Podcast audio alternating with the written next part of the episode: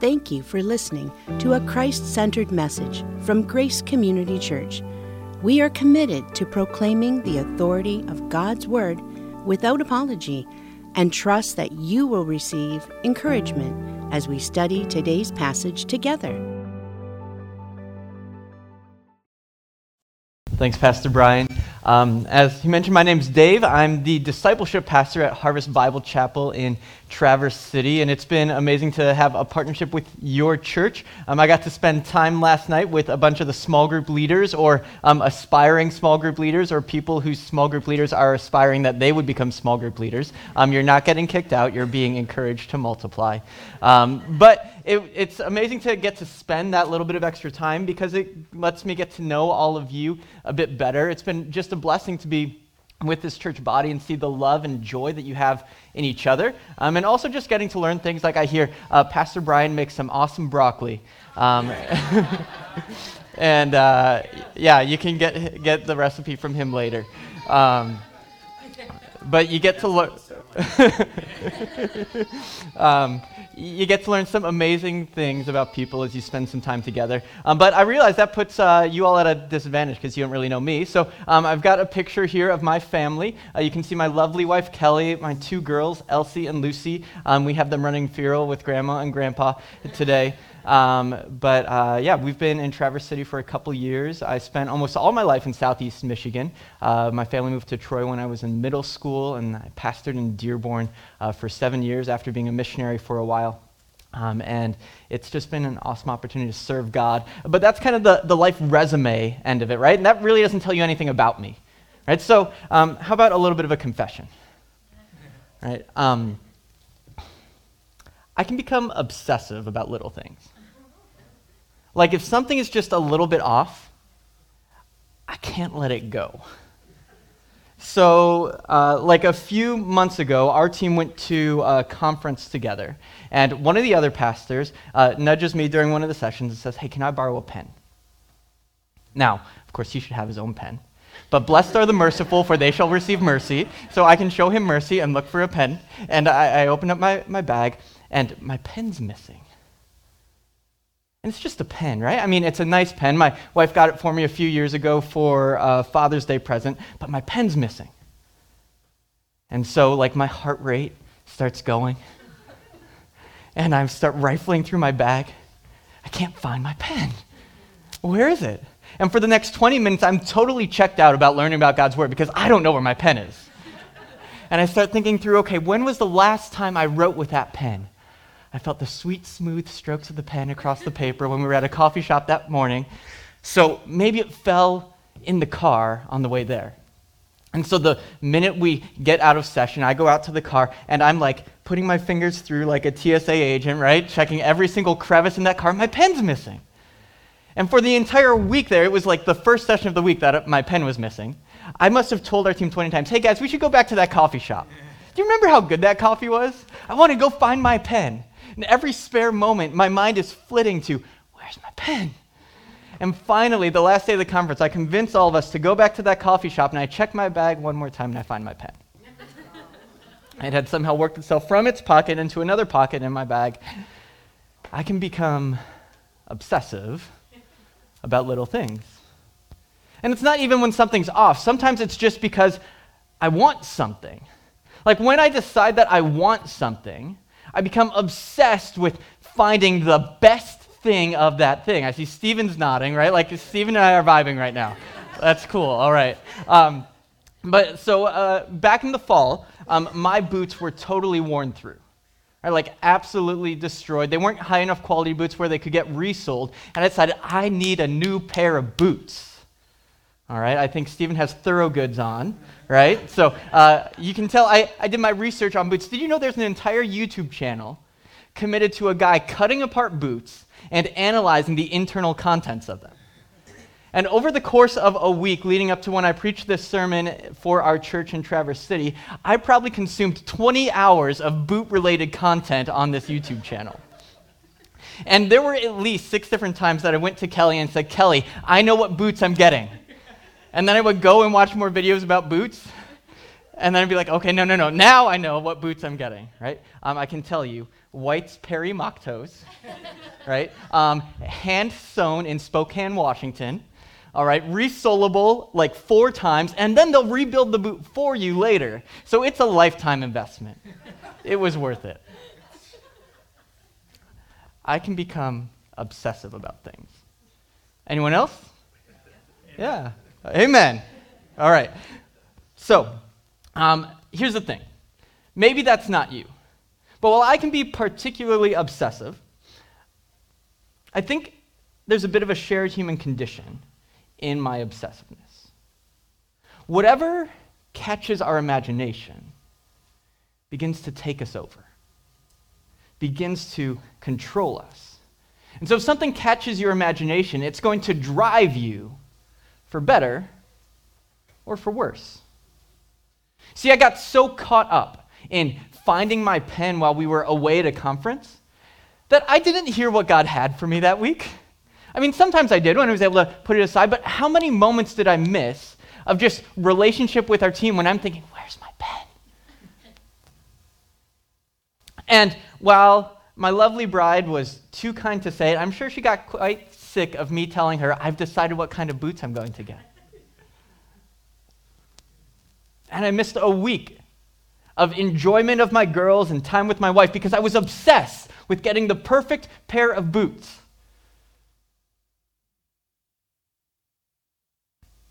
When our eyes are fixated on things that are passing, fixated on things that are trivial, we can miss the eternal and meaningful. So I want to ask you today, what are your eyes fixated on? What does your mind run to when it has a moment of quiet? What does your mind go back to moment after moment when you get peace? What gets you excited? Are you so fixated? Maybe fixated on keeping your schedule and your plan, that rather than seeing people who interrupt your plan as an invitation to experience the glory of God that He has put upon them, an invitation to love someone who desperately needs it, you see them as an interruption and an obstacle to be overcome because you got a schedule and you got to keep it. Do you find yourself so fixated on the hope of what one day you will become that you are unable to be present in the moment and what God has for you right now? Do you find yourself so fixated on creating comfort and getting stuff that all of your time and relationships are simply a means to attaining a better end? Whatever the eyes of our hearts fixate upon will control our actions and our attitudes. And while the wrong fixations can blind us to what is most beautiful and meaningful in this life, the axiom cuts both ways. When we fixate our eyes upon that which is most meaningful and good, it illuminates the threads of glory and beauty that God has woven into creation so we can see His hand at work among us. That's where our text is going today. We're going to be in 2 Corinthians chapter 5, beginning in verse 11. I want to invite you to turn there with me. I'll say it again because not everyone always listens when the pastor gets talking. 2 Corinthians chapter 5, verse 11. And we find ourselves at this point in chapter 5 that's really a conclusion to an argument that Paul has been making beginning in 2 Corinthians chapter 3. And it all goes back to this idea that what our eyes fixate upon will change us. You see, back in chapter 3, the Apostle Paul argues that as we behold the glory of God, we are being transformed from one degree of glory to the next. When our eyes are fixated upon Jesus, it changes us. As we go into chapter 4, the Apostle Paul then argues when we love the gospel, it causes us to proclaim it with boldness. And even when we experience persecution because of proclaiming that gospel with boldness, we do not lose heart because our eyes are fixated upon Jesus. As we move into the beginning of chapter 5, we see that when we love the hope of heaven and our eyes are fixated upon where we are going with God, we can live with good courage because we know the end of the story. In our text today, Paul wraps up this argument that whatever the eyes of our heart fixate upon will shape us and control our actions. He actually gives us this final hook upon which we can hang all of our Christian actions and ethics. One thing that is strong enough to define everything in your life. You ready to find out what it is? 2 Corinthians 5, verse 11, it says, "Therefore, knowing the fear of the Lord, we persuade others. But what we are is known to God, and I hope it is known also to your conscience. We are not commending ourselves to you again, but giving you cause to boast about us, so that you may be able to answer those who boast about outward appearance and not about what is in the heart. For if we are beside ourselves, it is for God. If we are in our right mind, it is for you. For the love of Christ controls us, because we have concluded this, that one has died for all, therefore all have died. And he died for all, that those who live might no longer live for themselves, but for him who for their sake died and was raised." Amen. Did you catch it, church? The one thing that is strong enough to bear the weight of all Christian ethics and actions, it is the love of Christ. See, divine love demands a response. Divine love demands a response from us. If you were to take the Apostle Paul aside and say, "Paul, why do you do what you do? What makes you who you are?" He would answer by quoting himself, probably, from 2 Corinthians chapter 5, verse 14a. "The love of Christ controls me." It controls me. Divine love demands a response. I cannot help it because my eyes are fixated upon the love of Jesus. Now, depending on the translation you have in front of you today, that word "controls" might be translated differently. I'm reading from the English Standard Version. It's one of several actually solid English translations, something for which we should be very grateful. Rather than fighting about which translation we prefer, we should be grateful that there are like dozens of English Bible translations that we get to tap into. Because sometimes there's nuance in a language that we don't speak that is communicated better when we can read these translations in parallel. And we struggle to grasp this word that we translate "controls" because it really has two senses in the original language that no single English word captures. So depending on the translation you have, you might, instead of the word "control," have the word "compels us." You might have the word "it constrains us." You might have the word "it impels us," all because translators are trying to get at this idea of the original Greek word here. How does the love of Christ form and shape us? And it has these two senses. One is that it hems you in. It hems you in. That's where we get the word "constrains" as a translation. The other is that it pushes you forward. That's where we get the word "impels" in a translation. And so the divine love of God, it will constrain you, it will hem you in, and it will push you forward in your life. And so what does it mean that love can push us forward? Well, if we look at 2 Corinthians 5, we look back to the Apostle Paul just one verse earlier from our passage today, in verse 10. He talks about his excitement, his anxious hope and expectation to come before the judgment seat of Christ.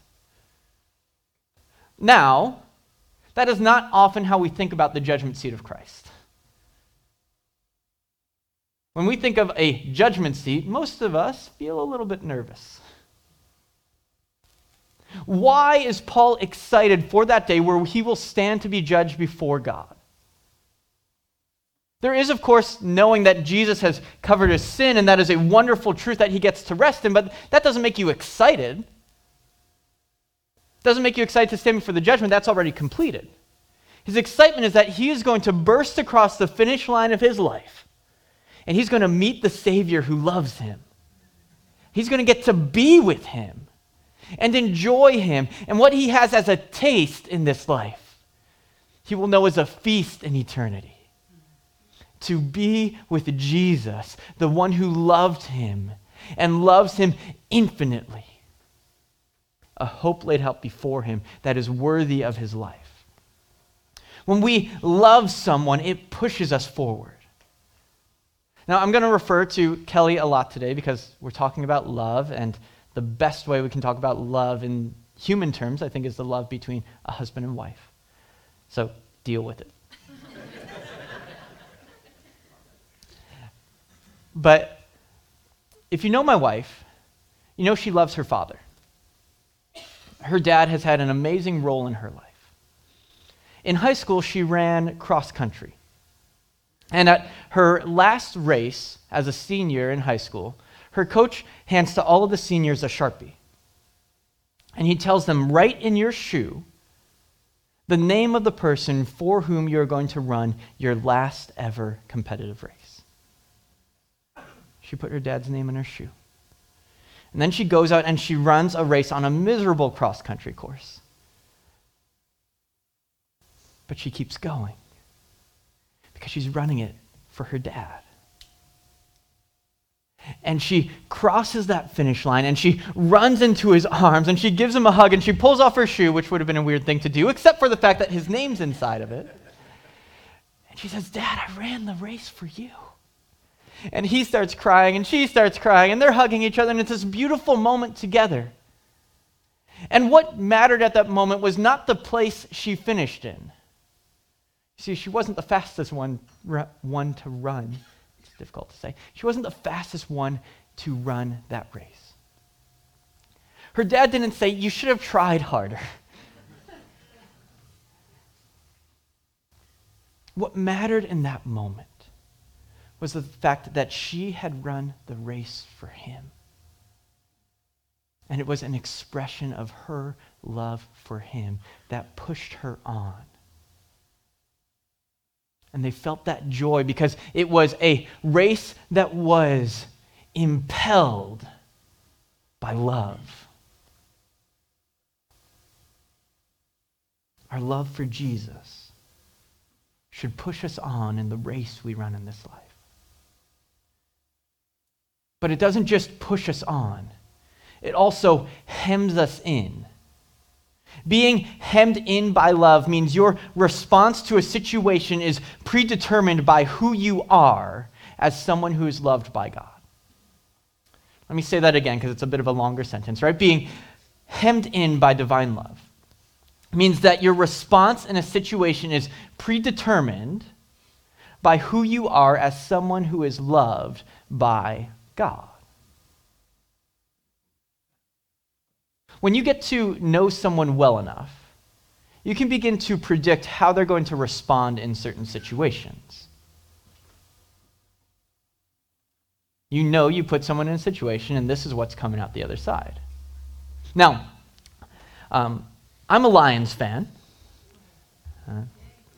Apparently that's not too resonant here. I would have thought we were close enough to Detroit here. My goodness. Anyway, I'm a Lions fan. Maybe you aren't, but that's okay. This season was the best season of my life to be a Lions fan. It was amazing, week after week, to see the Lions succeed. I mean, I have watched nearly every snap of Lions football since I was like 7 years old. And when they were succeeding, you didn't have to tell me to stand up and cheer. You didn't have to tell me to read articles about the Lions during the middle of the week. You didn't have to tell me to go and talk to my friends about how the Lions had done that week. I did it because I'm a Lions fan. And when the Lions are successful, my response is predetermined by my love for a team that has hurt me so often. Which also meant that every moment in this season, I was waiting for the other shoe to drop. At no point was I like, you know what, we got this. Super Bowl, here we come. Because I have 30 plus years of pain that have been ingrained in me as a Lions fan. And you don't tell me to worry that they're going to fail. It just happens. It is hemmed in. It is who I am. I'm constrained by my identity as a Lions fan in an abusive relationship with my team. If you love the Lions, you know what I'm talking about. We're hemmed in. It's who we are. This is what I mean when I say divine love demands a response. There is a response that we take, but it's almost an inevitability. Of course, we make the choices to respond in that way, but there is this power of love that is pushing us on and hemming us in to make us into something new. The love of God is forming us. So how does the love of God push us on? How does the love of God hem us in?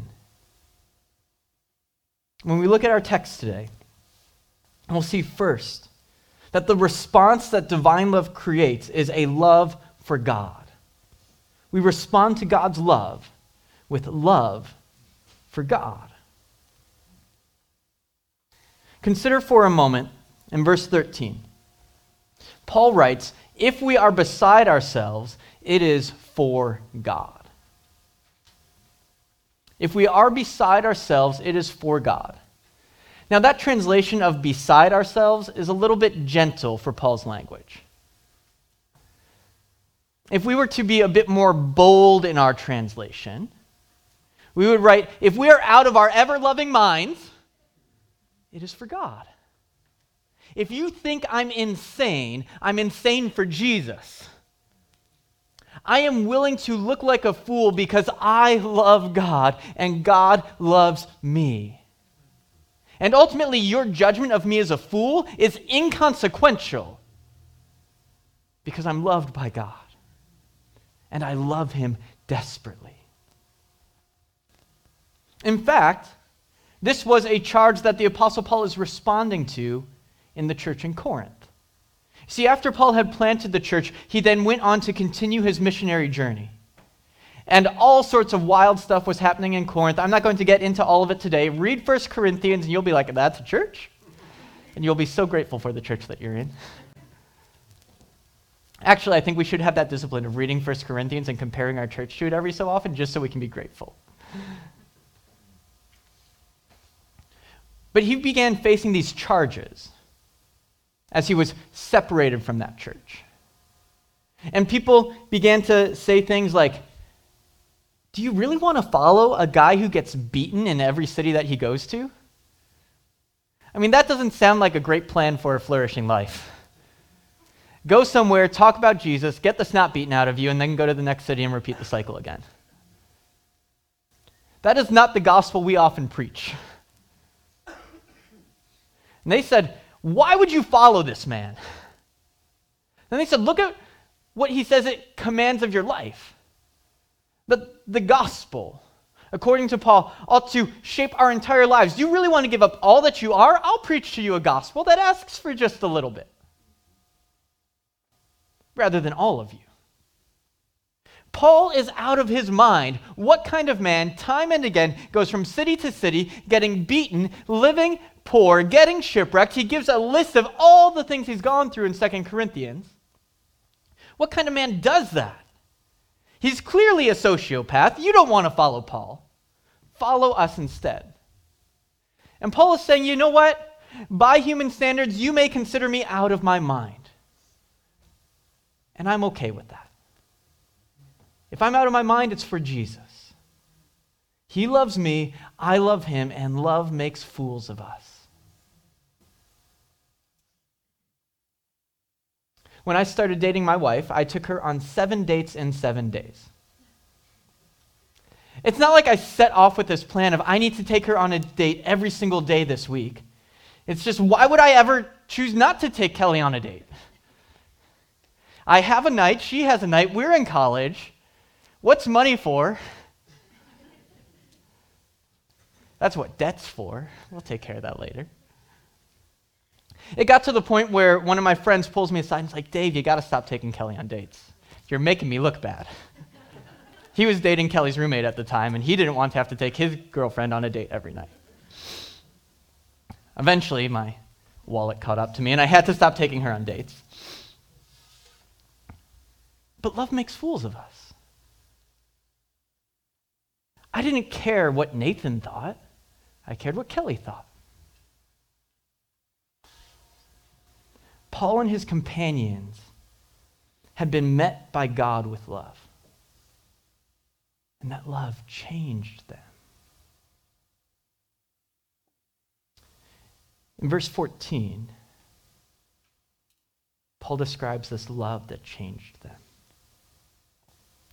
He says, for the love of Christ controls us because... Why does the love control us? Because we have concluded this. Because we know this to be true about God and what he has done. That one has died for all. Therefore all have died. Church, in love, Jesus died for you.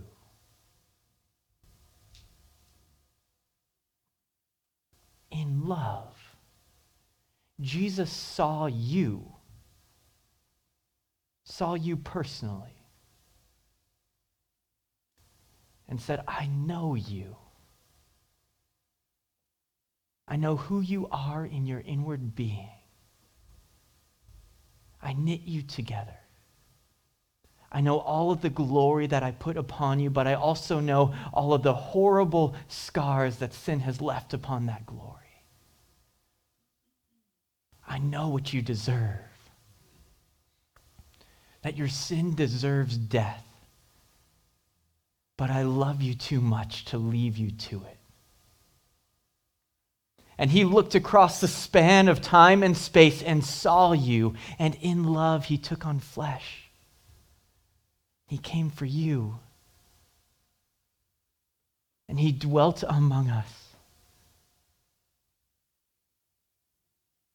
And he said, teaching you is not enough. Because there's a penalty you owe. A judgment you owe. And I'm going to pay it. And I'm going to die.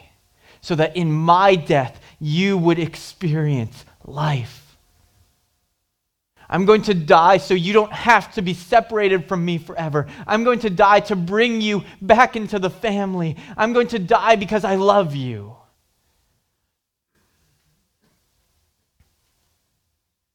He saw you trapped in the bondage of sin, unable to walk freely, unable to live as he has made you to live in this world. He saw you trapped in your temptation and said, this is not what I intended for you. I've made a better life full of hope and joy in me. And I'm going to die so that power of sin that holds you captive would be broken. But his love doesn't end there.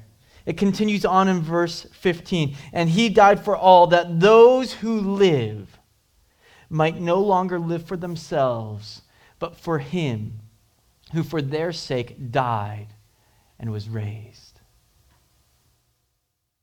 Jesus didn't just love you enough to restore you to neutral.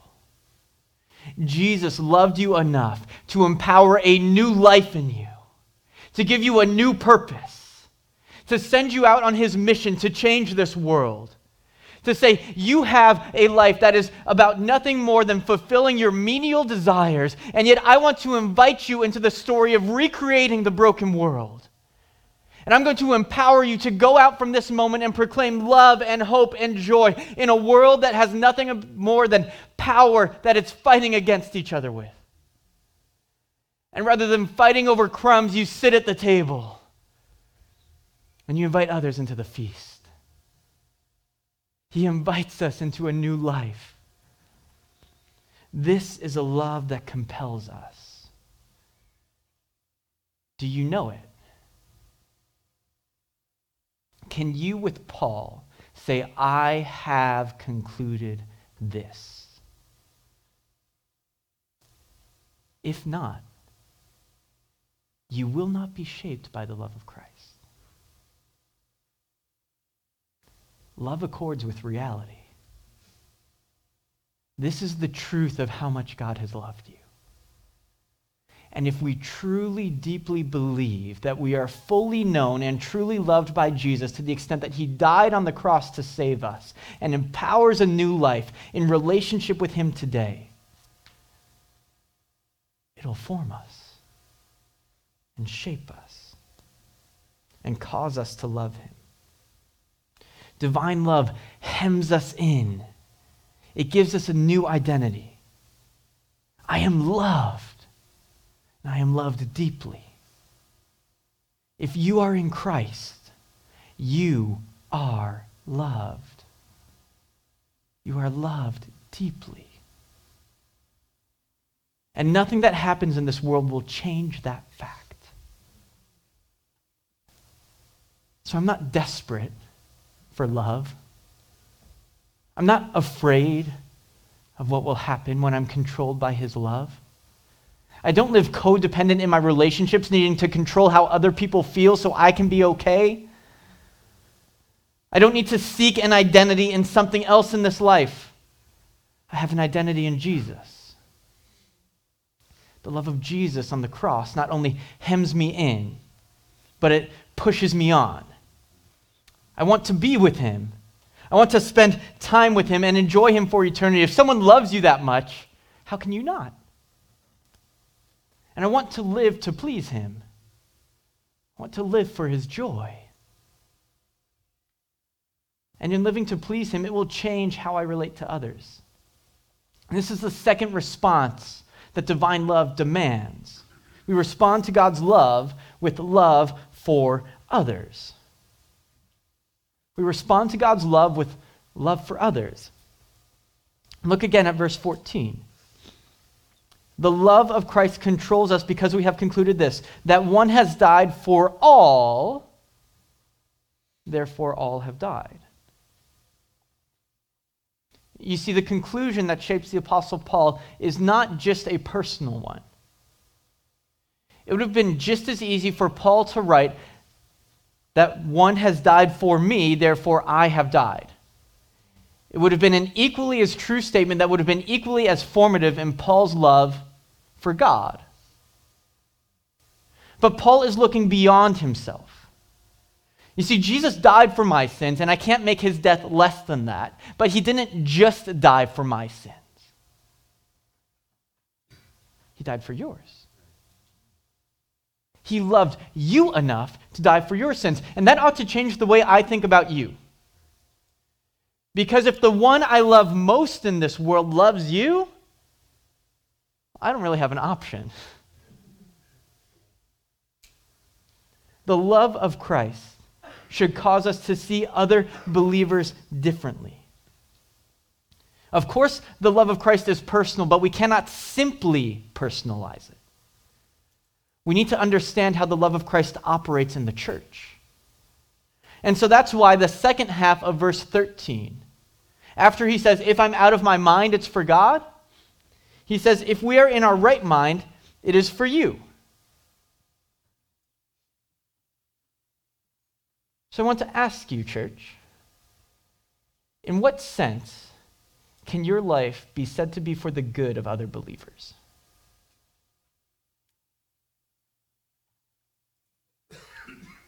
What rhythms exist in your life that are only there because they're for the good of other believers? When was the last time that you were simply compelled by love to serve another Christian, another member of this church family?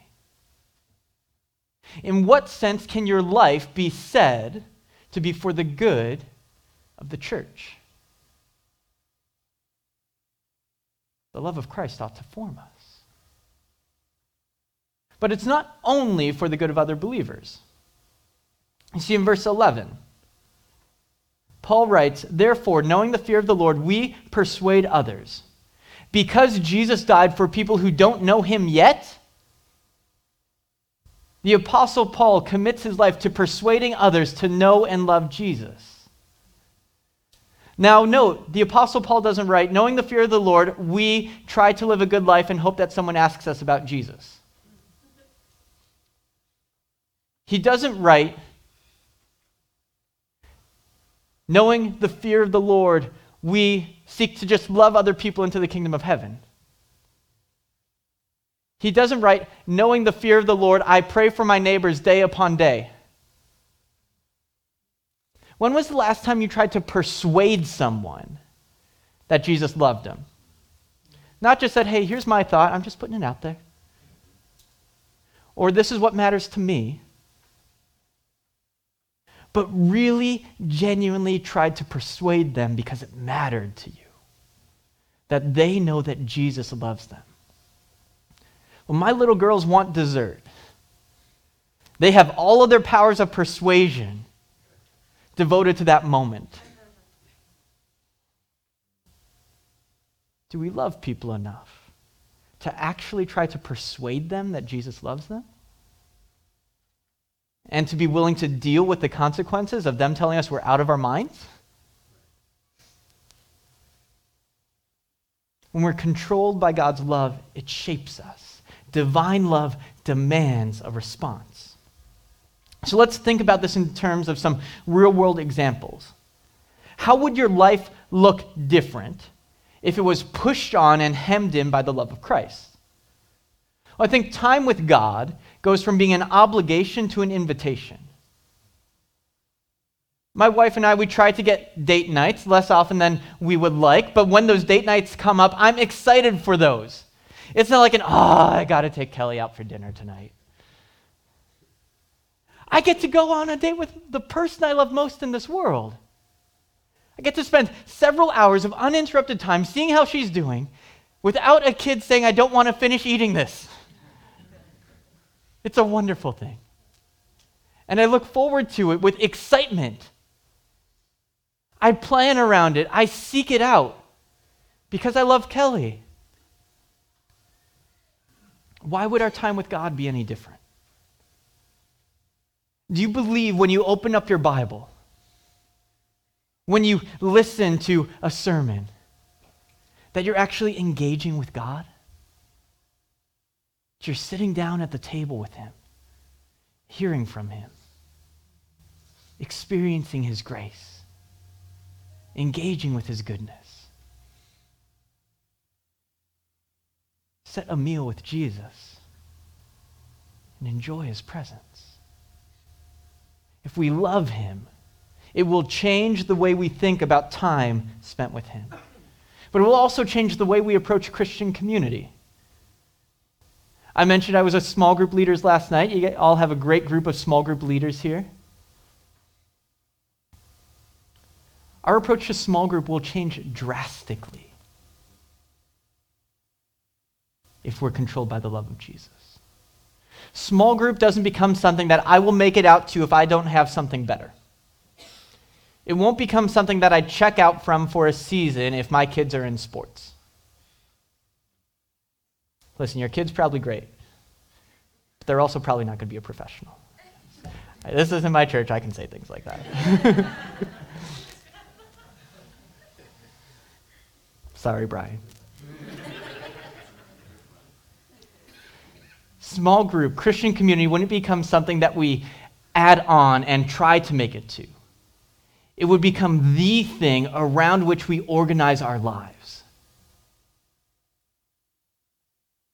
So rather than saying, I can't make it to small group tonight because something came up, we're telling our friends, I'm sorry, I get to be with God's people tonight. I would love for you to come with me, but I need to be here because I get to be with Jesus. If we are hemmed in and pushed on by the love of Christ, when someone else has a need, that need isn't a burden. It's an opportunity to step into God's love, to actually participate in someone else experiencing the fact that God loves them, for you to be the hands and feet of Jesus in a real sense, for someone when they touch your hand as you help them, for them to be touching the hand of their Savior, because you're communicating not your love, but God's. If we are hemmed in and pushed on by the love of Jesus, the people we meet become more than background players in our life. But we desire the opportunity to become a background character in their story as they run on toward Jesus in heaven.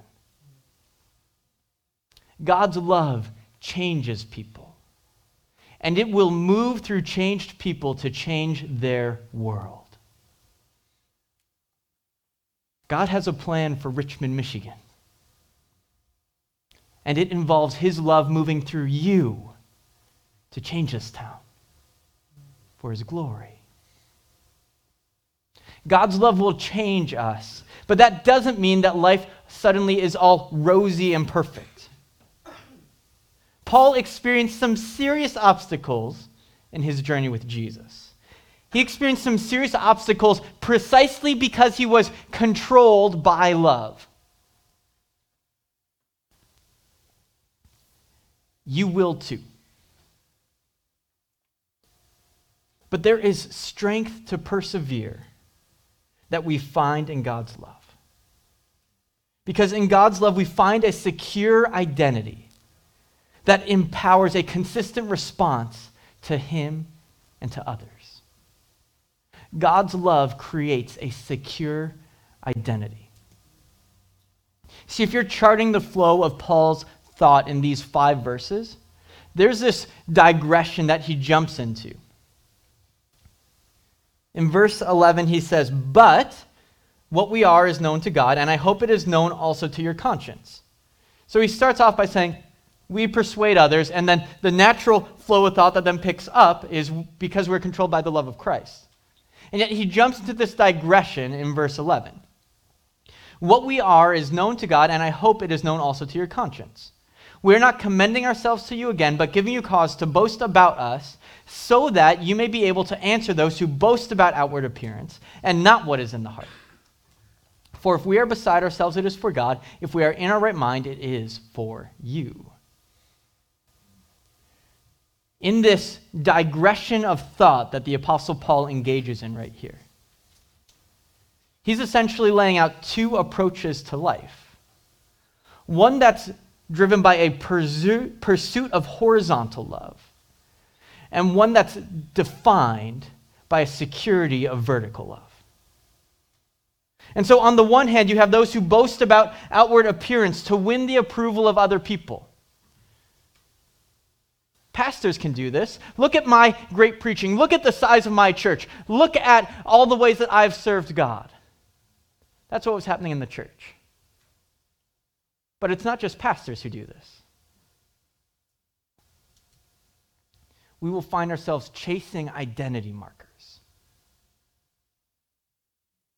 trying to find ways to convince other people to love us, constructing a mask, some facsimile version of myself that I think will be most appealing to you. And when I meet you, I put on that mask, and I do my best to make it look real. And it's a reflection of the person I think you want to see. But living life that way is so difficult. It's so tiring. It is so defined by anxiety. Because at some point that mask is going to wear down, a crack will appear in it, and you will see that I am not the person I pretend to be. And then what? If what you loved was the mask and not me, you won't love me. How often do we live our lives chasing the approval of others, trying to create a version of ourselves that we think is lovable, and it ends up destroying us? This is the world we live in when it is defined by nothing more than the pursuit of horizontal love. But there's an option for a different way of living. A life that is defined by a secure vertical love. Listen, if I'm loved by God, I can leave today and all of you can hate me and I'm still good. I may not like the fact, it might be uncomfortable, we might have some difficult conversations. But if the God of the universe looks at me in love, what does your opinion matter? Don't take that as offense. My opinion doesn't matter anymore.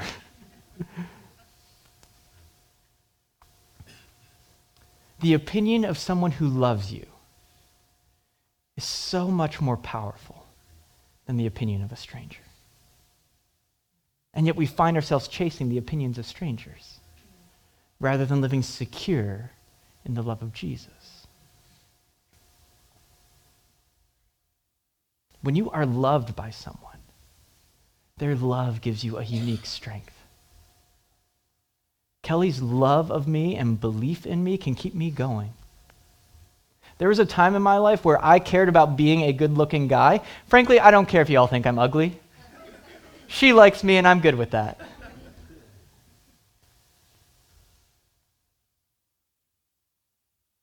But love can also hurt. I've seen the impact of pain when a foolish word or a word of anger has hurt the woman I love. And because our human love goes up and down, we struggle to grasp the security and strength of the unflinching love of God that is ever consistent and ever good. You are loved by God.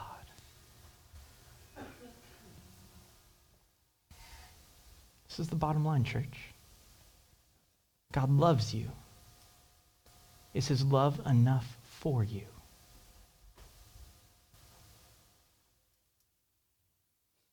Is it? Amen. And right here, right now, it's easy for us to say, it's enough for me. But then we go out into the world where we are experiencing the judgments of hundreds of people around us who all have opinions on how we ought to live our life. And it's in that moment that we have to ask the question, is his love enough for me? Is it hemming me in and pushing me on to say it's still enough? If you are in Christ, he sees you with the joy of a proud father looking on as his child grows. You have his affirmation.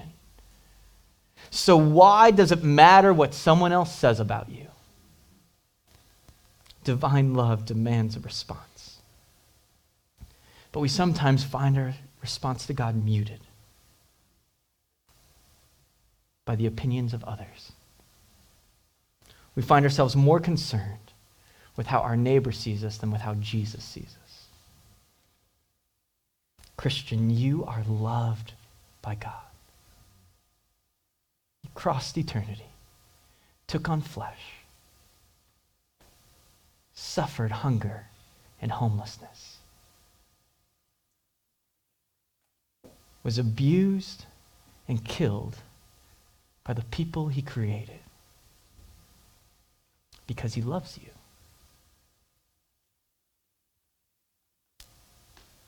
Do not live in fear. Abandon your mask. Know who you are. You are loved. So you don't have to seek approval. You have it in the work of Jesus.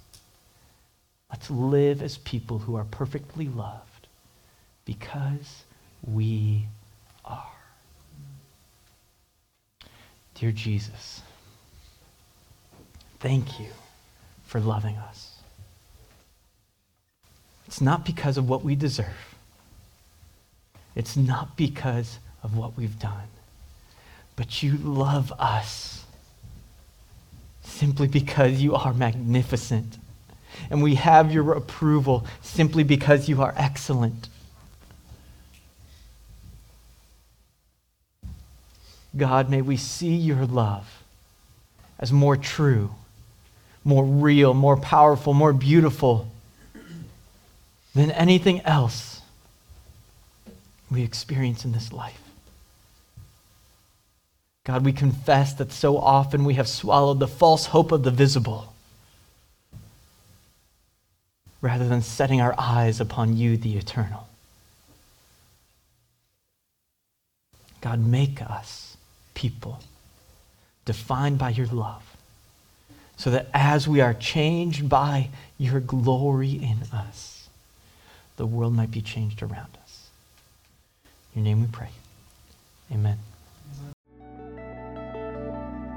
Thank you again for listening to Teaching from the Word at Grace Community Church. We are located in Richmond, Michigan.